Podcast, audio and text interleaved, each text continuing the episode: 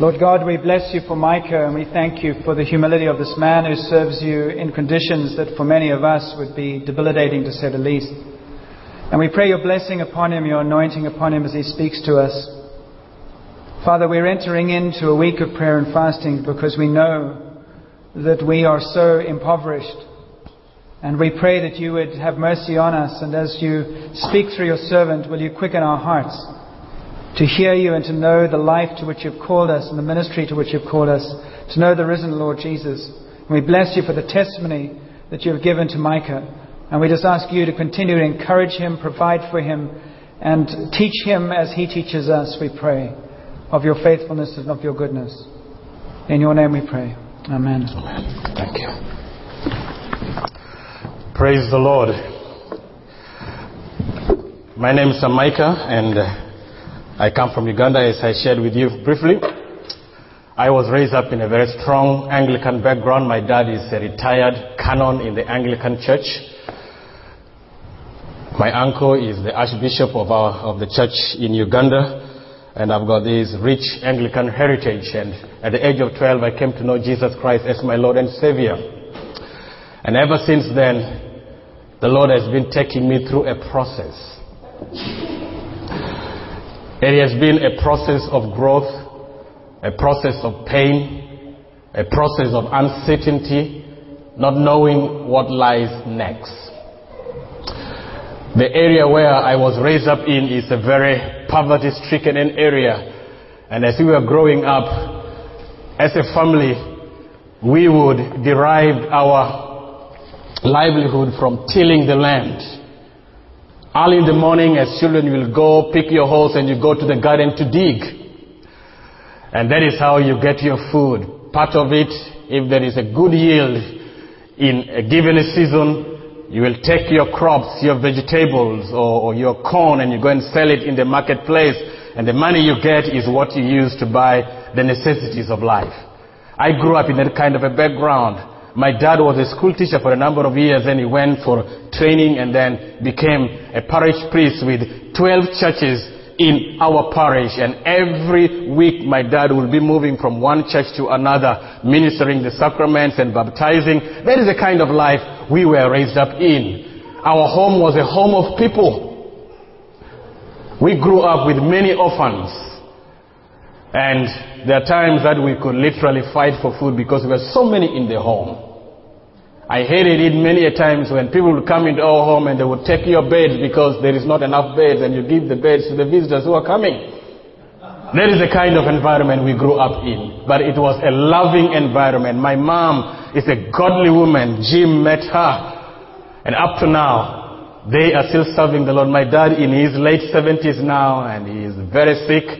And by the time I was coming, he was actually admitted in a hospital and uh, I don't know how long he's going to live, but he has lived a godly man and, and led us to know the Lord Jesus Christ. Thank God for parents who instill the Lord's discipline in their children. And I'm excited that today I am here sharing with you and I can attribute it all to what my parents planted in me at a very tender age. We live in a difficult time, a time in which it is so easy to get sidetracked. And my message today is a message entitled, It is not how well you start, but how well you finish. And I have come to realize that the more you walk with the Lord, the more you begin to think that you know it all. If you have been saved for any length of time, you and I know that you have developed certain comfort zone in your life. For many of us, the first love that hit us when we came to know the Lord Jesus Christ to a certain extent has faded. Those early days when you would cry out to the Lord, when your heart will be bursting with excitement of the things of God to a certain degree has dwindled down. Why? Because you and I have learned a lot, you have seen it all, you have heard a lot, you have built what I would call a track record, and you have gathered a fair storehouse of wisdom. That is why I would say that the more you walk with the Lord Jesus Christ, the greater the risk.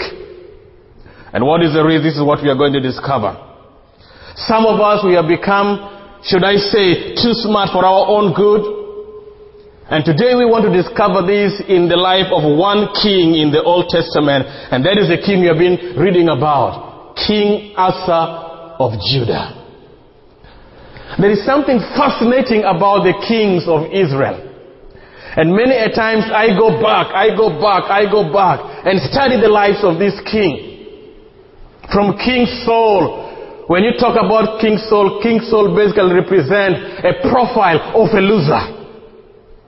A man who was so built up, a man who can, who can, who can make you stand in awe because of his appearance. But here was a man who was really afraid. A man who could not dare trust God wholeheartedly, but he covered it with his physique and with his appearance and with everything. All of you know the story of Saul.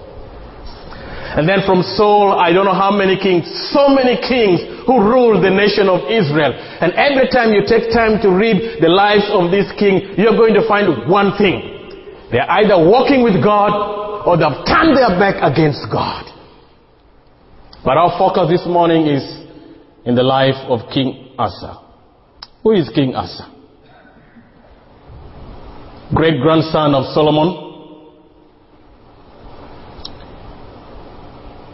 Solomon's son Rehoboam.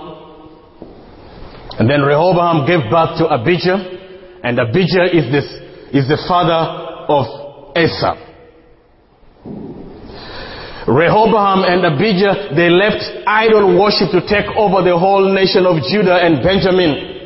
Baal was welcomed as a help to the crops and Asherah poles, which were carving of the male reproductive organs, were a sign of the god of fertility and they were worshipping this kind of God. They neglected the worship of the true God. And in such a spiritual climate where there was no true worship of the true God, God raised up this young king by the name of Asa. The first thing that struck me about King Asa and that is the first point I want to share with you is that God does not care, ladies and gentlemen, what kind of background you come from for Him to use you. Today God can pick anyone from anywhere. A person who has been raised in a heathen environment. A person who has been raised among drunkards. God can go ahead and pick such a person from that kind of a background and use him. And this is what we see in the life of Esther, that God still raises men and women from any background to fulfill His purpose regardless of their background or even their past. And so in chapter 14 from verse 1 to 11, as he has been read, King Asa became an instrument of God King Asa developed a holy passion to see God's honor restored in Judah. He said, we are going to clean everything in the nation. We are going to start obeying the Lord's command and call out to Him with all our hearts. And he said, the foreign altars must go. Everything that stood in the way of the true worship of the Almighty God must go. In verse 3. I tell you what, friends, that when God starts to work in the lives of His people, He will first, He will first expose stuff in their lives, stuff that they must deal with. And to me, I consider foreign altars as those strange things, things that are outside God's will, our ambitions that we have, the worship of other God, and it can be the God of pleasure, the God of fame, the God of money, anything that sucks out the true worship of God in our life becomes foreign altars that many of us build. Because all our efforts and all our focus and all our attention many a times is consumed by these things. And many times we begin to belittle God, lowering Him to our level. Anything that stands or takes the place of the true worship of God must be dealt with. That is the first thing Asa did. And then he came to the high places. And what are the high places? The high places today in our own personal life could be things like pride in our own life, our ego, our talent, whereby we begin to say, Hey God, I am doing you a favor. Look at me. Look at the giftings that God has given me. God, can't you even see it?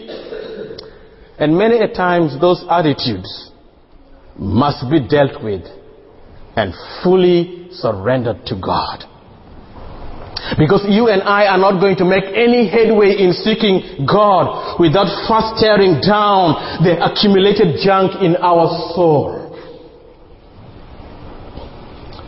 And for some of us, we need to stop rationalizing sin and begin to start seeing the sinful particles we had not noticed which hindered God's work in our own lives. I wonder if this King Asa did not have any advisor when he went to that point of starting to touch the high places, the foreign altars. I wonder whether he did not have any advisors. And I could see some of them coming to, King Asa and they said, excuse me, King Asa, but your father built that particular shrine. In fact, your great grandfather dedicated that altar. King, are you really sure that you want that altar, that shrine demolished? Are you really sure, King Asa?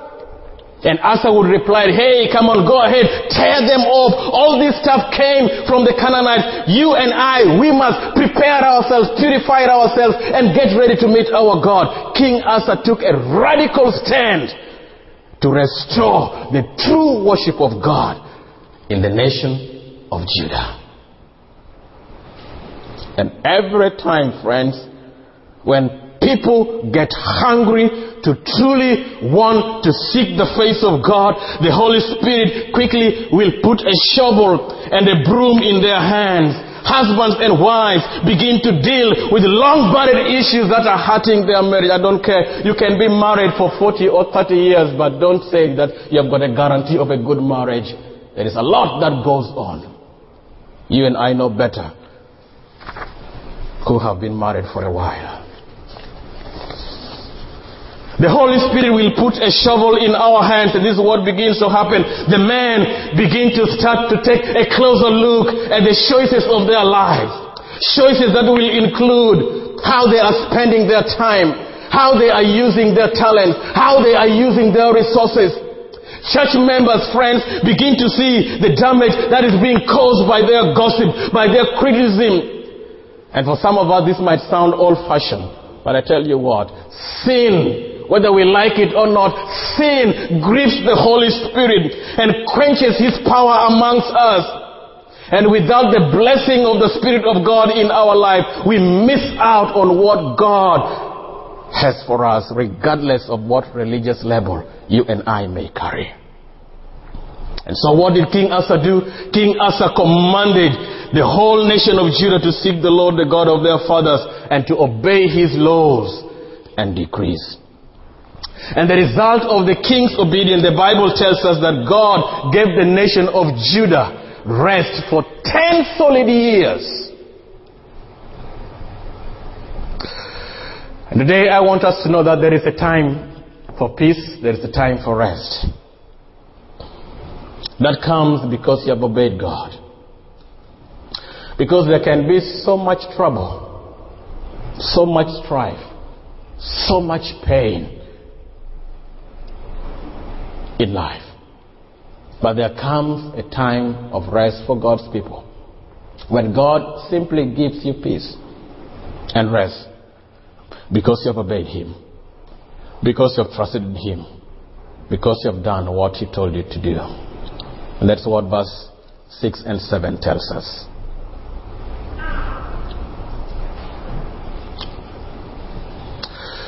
The Bible tells us in 1 Chronicles chapter 22 verse 9 and he says, You will have a son who will be a man of peace and rest.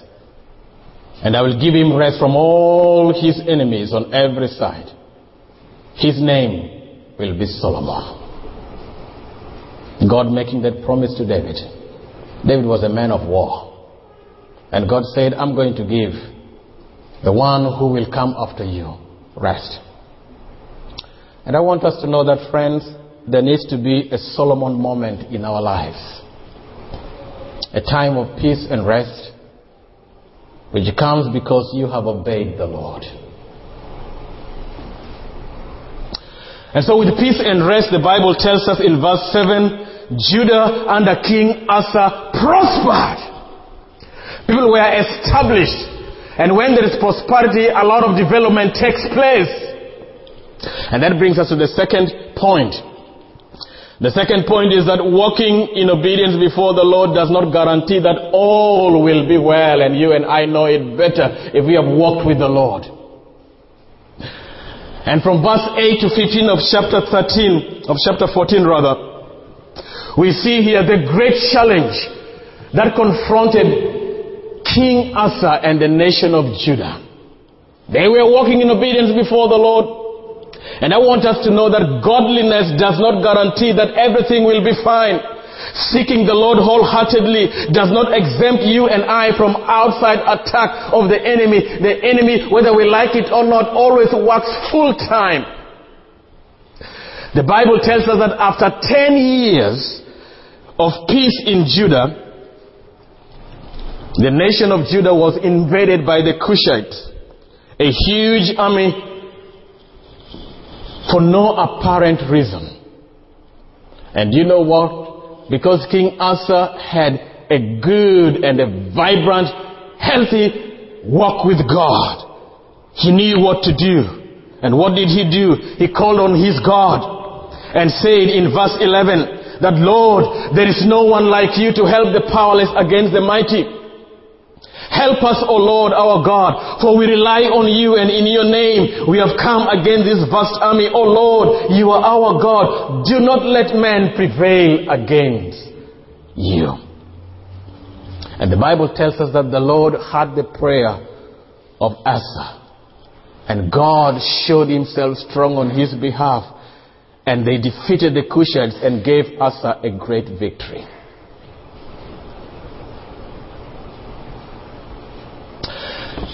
Some of us may struggle because you can be in the will of God and all hell breaks loose.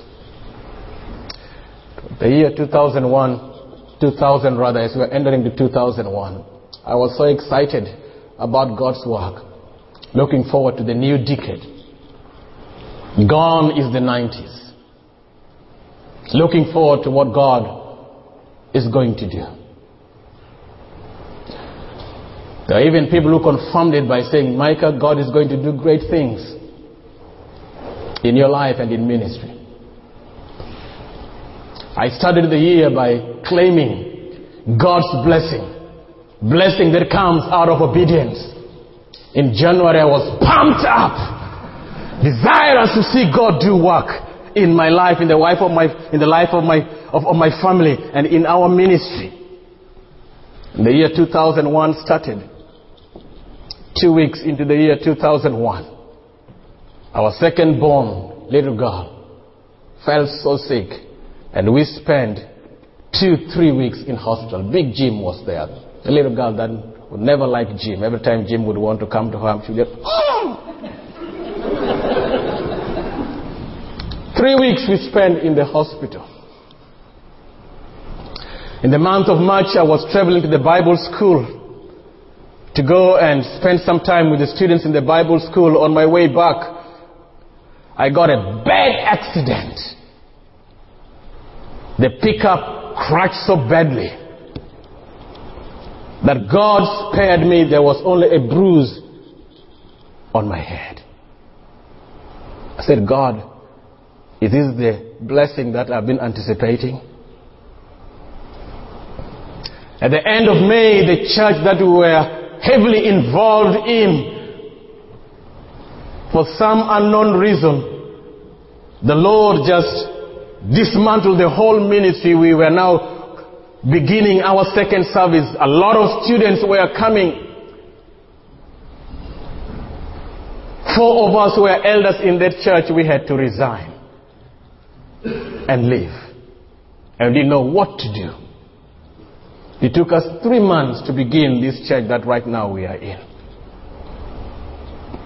September the 4th, God took our little daughter, who was two and a half years old, the little girl whom we were with in the hostel for three years. Said, God, what have I done to deserve all this? For the last six years, we have questioned God. God, you took our second baby. Please give us another baby. For the last six years, nothing has happened. Pain that I struggle with. And sometimes I wonder, God, why is that?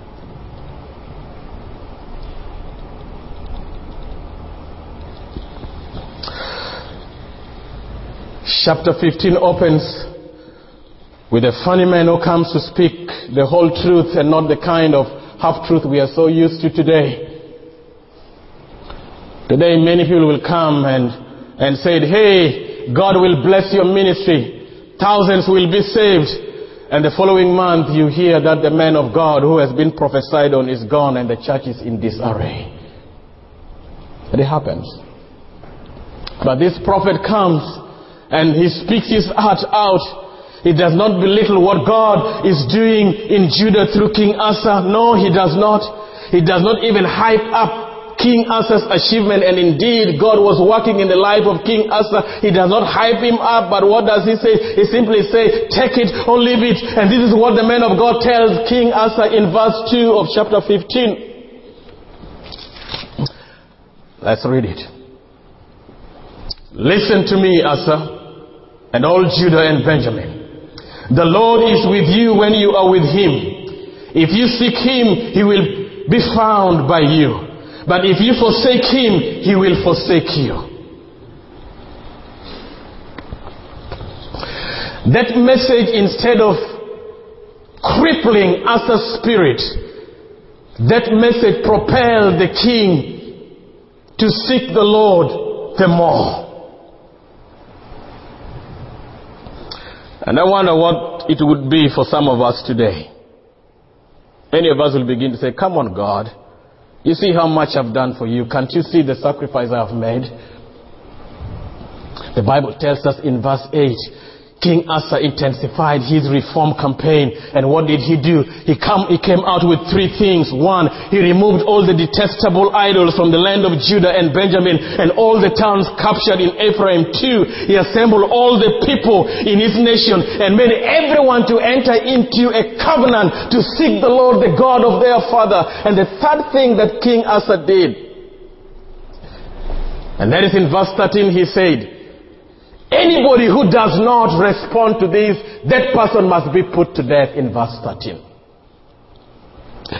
And then the last thing that he was so radical in doing, King Asa literally kicked his own grandmother from his palace. A woman by the name of Maacah. Why would King Asa do such a thing? Because this grandmother made a repulsive Asherah pole, and the king's heart was fully committed to the Lord. What a man! What a man! And the Bible tells us for 35 years there was peace, there was rest, there was prosperity in the nation of Judah. And honestly, who can beat that? Brings us to the third point that I want to share with you, and that is when it comes to God, friend, there is nothing like a holding pattern. And that brings us to chapter 36, to chapter 16. After 35 years of walking with the Lord, and friends, 35 years is a long time. 35 years is a long time. For some of us, 35 years is a period of time in which you're able to see God work in and through your own personal life. 35 years, the year you see your kids grow and they even become parents of their own. 35 years are years you have seen God lead you through the twists and turns of life. 35 years is a year, are years of great experience, be it good or bad. And for Asa, it has been years of seeing God use him as a leader of his people. And today I would say that I would be the greatest pastor. Honestly, the greatest pastor if the story ended this way. As Asa being the greatest king of Israel. A man who turned his nation to God and peacefully ended his reign as a man of God. But I tell you what, the opposite instead is the truth. The Bible tells us that 35 years went by and somewhere along the way, ladies and gentlemen, as has always happened to churches, as has happened to leaders like us who are pastors, as has happened to elders, as has happened to worship leaders, as has happened to Sunday school teachers, as has happened to deacons or even whole denomination, King Asa stopped feeling his need for God and he stopped obeying God. The guy simply switched off. And every time I come to this point, something in me begins to boil. Nobody knows why. Could it be that this king had reached a spiritual pinnacle in his life for 35 years you have walked with God. You have seen how God has blessed you. You have seen how God has protected you. You have seen how God has answered your prayer. You have seen how God has shown himself strong on your behalf. And after all this experience, you come to a point whereby you become numb to the things of God. And nobody knows why. And would I be wrong to say today that you and I are either drawing nearer to God or falling away because there is nothing like a holding pattern? And what happened one day, the king got a report. And this report was that a big army from the north was coming against him. And what did this king Asa do? This king decided to go and literally empty all the treasury of the of, of, the whole nation. Every single coin in the economy, he went to the national treasury and removed each and everything and sent to a supposedly a friendly king, the king of Aram, by the name of Ben Hadad, asking him to help him. In other words, King Asa entered into a treaty with the heathen king for protection. Instead of depending on God, he totally forgot the past. He did not realize that some years ago, when a mighty army from Cush came. He ran to God and God worked on his behalf. This time, all those lessons of the past, all those encounters with God in the past, Asa brushed them aside. This time, he decided to take things in his own hand. And the Bible tells us that this great plan worked. The mounting pressure on King Asa by the army from the north cooled down and everyone in, in, in Asa's palace, the advisors and all the commanders, they were so excited that the mounting army that was coming against them as a nation they had run away because they had there was a much bigger army that King Asa had entered into alliance with. And everybody in King Asa's palace, they were giving themselves high fives. And as they are giving themselves high fives, in walked the prophet of God by the name of Hanani. And he began to speak. And ladies and gentlemen, faces in the palace suddenly begin to drop. The Bible tells us in verse 7 of chapter 16. And at that time, Hanani the seer came to Asa, king of Judah, and said to him, Because you relied on the king of Aram and not on the Lord your God, the army of the king of Aram has escaped from your hand. The prophet of God zeroed on the king and said, Look here, man. When the Cushites and Libyans, a mighty army attacked you, when you relied on me, did I not deliver you from their hands and instead brought them into your hand? For the eyes of the Lord reign throughout the earth to strengthen those whose hearts are fully committed to Him in verse 8 and 9. You have done a foolish thing. And from now on you will be at war. The same word foolish was thrown in the face of King Saul in 1 Samuel chapter 13, verse 13, where the Bible tells us, You acted foolishly. Samuel said, You have not kept the command of the Lord your God. If you had, He would have established your kingdom over Israel for all time. And I believe that is what God was up to in doing in the life of King Asa. What am I trying to say, friends? Obedience always pays. And today, should I say that God's eye is still running all across the world, looking for someone, for anyone who will totally and passionately seek God with all his or her heart. And for such a person and for such a group, God will prove himself mighty his power will literally explode on their behalf. Day after day, God keeps looking and looking and looking upon who He can pour out His, His grace, His favor, His blessing, and the question is on who? I tell you what, the less you and I look for God, the more God has to go looking for us. And how I wish you and I today would simply run in God's direction. And the last part of chapter 16 is basically the showdown. I wish I could tell you that King Asa fell on his knees and begged God's forgiveness for straying, for digging up his own political solutions instead of calling upon God. I wish I could say that, but no. I wish I could say that King Asa's heart melted in confession, resulting into a return to the fervent faith of his younger days. I wish I could tell you that, but in fact, it is the opposite. Instead, this king became so angry with the prophet who brought God's word to him. And what did he do? He went and put this prophet of God in prison and he brutally began to oppress the men and women in the nation of Judah that God has placed him over. The king who one time led a whole nation in seeking God now has become a cold-hearted oppressor of his own people. The king who one time could not spare his own grandmother.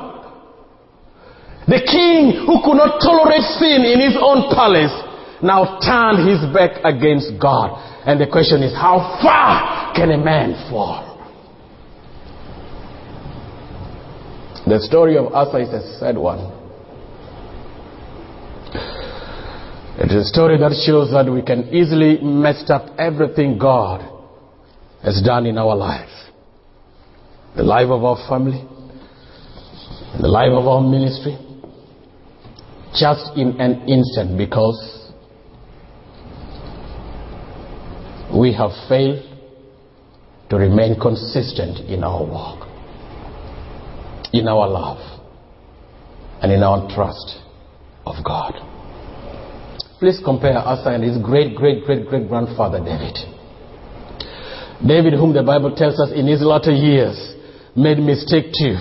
In fact, David's mistake were far worse than that of Asa. But when David was rebuked by prophet Nathan, the Bible tells us he broke down and said, I have sinned greatly in the eyes of the Almighty God. What I have done is unbelievable.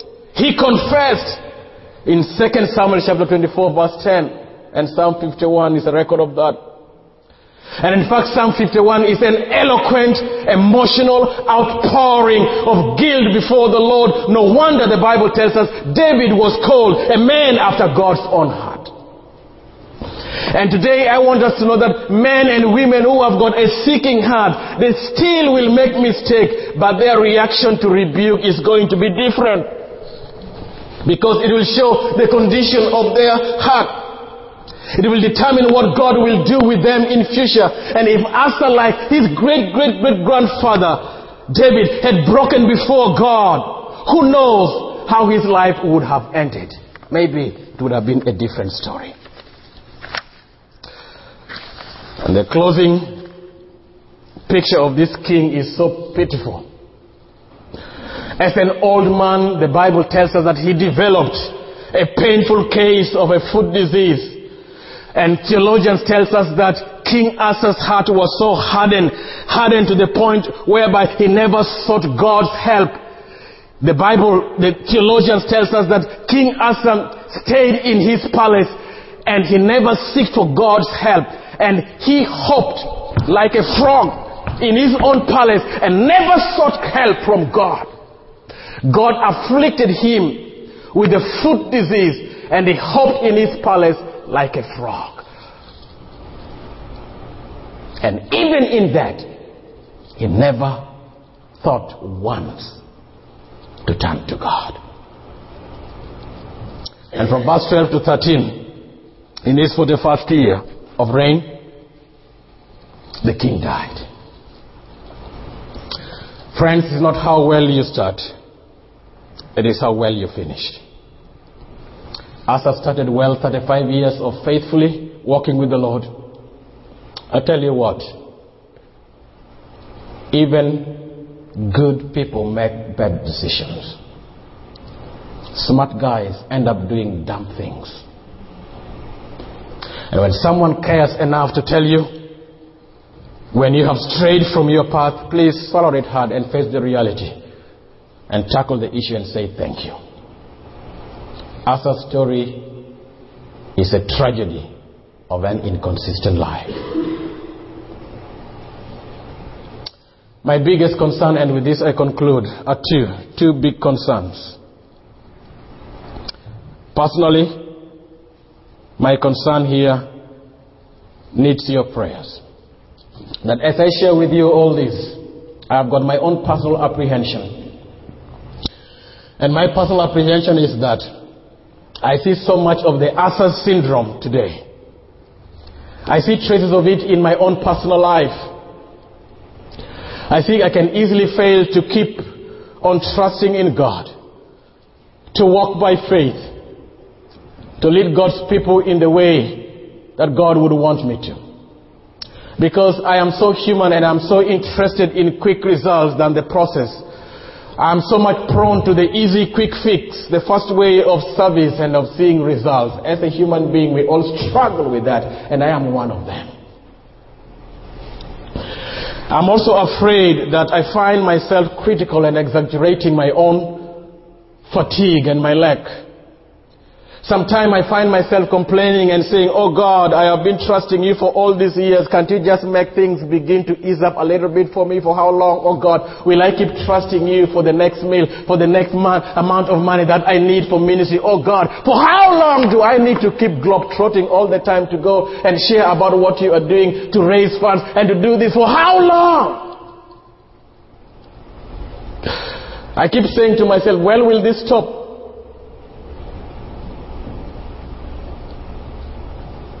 Can't I just be in one place? Every other year, I take two months of my time to travel at the expense of my family and ministry. I struggle a lot. And you know what? Every time I begin to juggle this kind of thinking in my own mind, I hear the Holy Spirit nudging me and saying, Come on, Micah, come on, Micah, be real. And God saying, That is my cut for you in my economy. See the lives I am touching. The people I am bringing in your path. The students, the young families who are looking to you and your wife Grace for help, for support. Come on, Micah. People who are coming to you for guidance and leadership. Get real. I sense the Holy Spirit saying that's so louder than my complaint and whining. And my concern for you here as I conclude, and I stand also to be corrected, and that is that God has been good to you. God has placed you in an environment that you don't have to struggle that much like many of us in developing countries. Because somehow there is a good system that favors life, good governance, that supports personal initiative.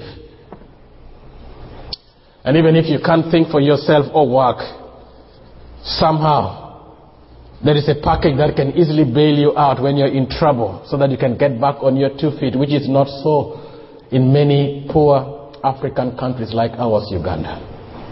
But what is my concern in this context? My concern is that in the midst of all this, one can easily become indifferent. One can easily begin to close their heart and even not feel any need for God. One can close their eyes to the needs around.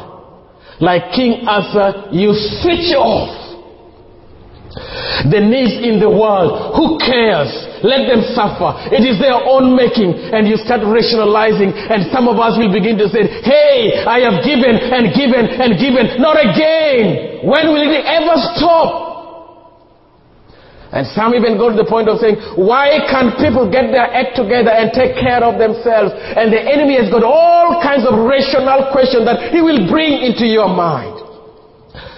And I wish today we can be like David, who the Bible says in Acts chapter 13, verse 36, that David served God's purpose in his own generation and died. And God's purpose for us today, ladies and gentlemen, is to make a difference in our world. And this involves praying. This involves going. This involves giving. And please, may I encourage you today to assess where you are and do what God tells you to do. Let us not be like King Asa, who started well but ended badly. Let us be like David, who served God's purpose in his own generation.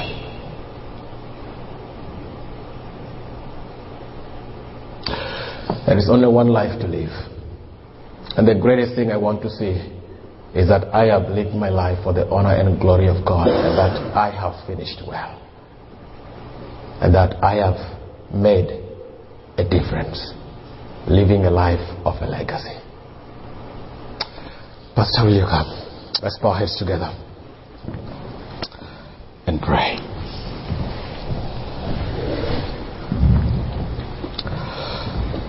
Lord, I pray because it's so easy, so, so easy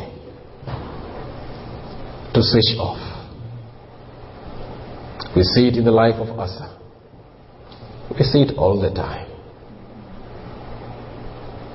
Help us to be consistent in the midst of the twists and turns of life, to remain faithful to you.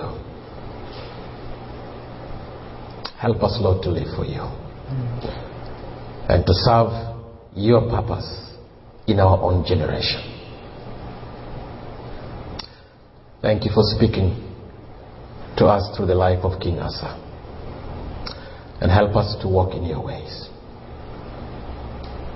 Lord, should there be anyone here who sees himself or herself so much in the path of King Asa, May you wake them up.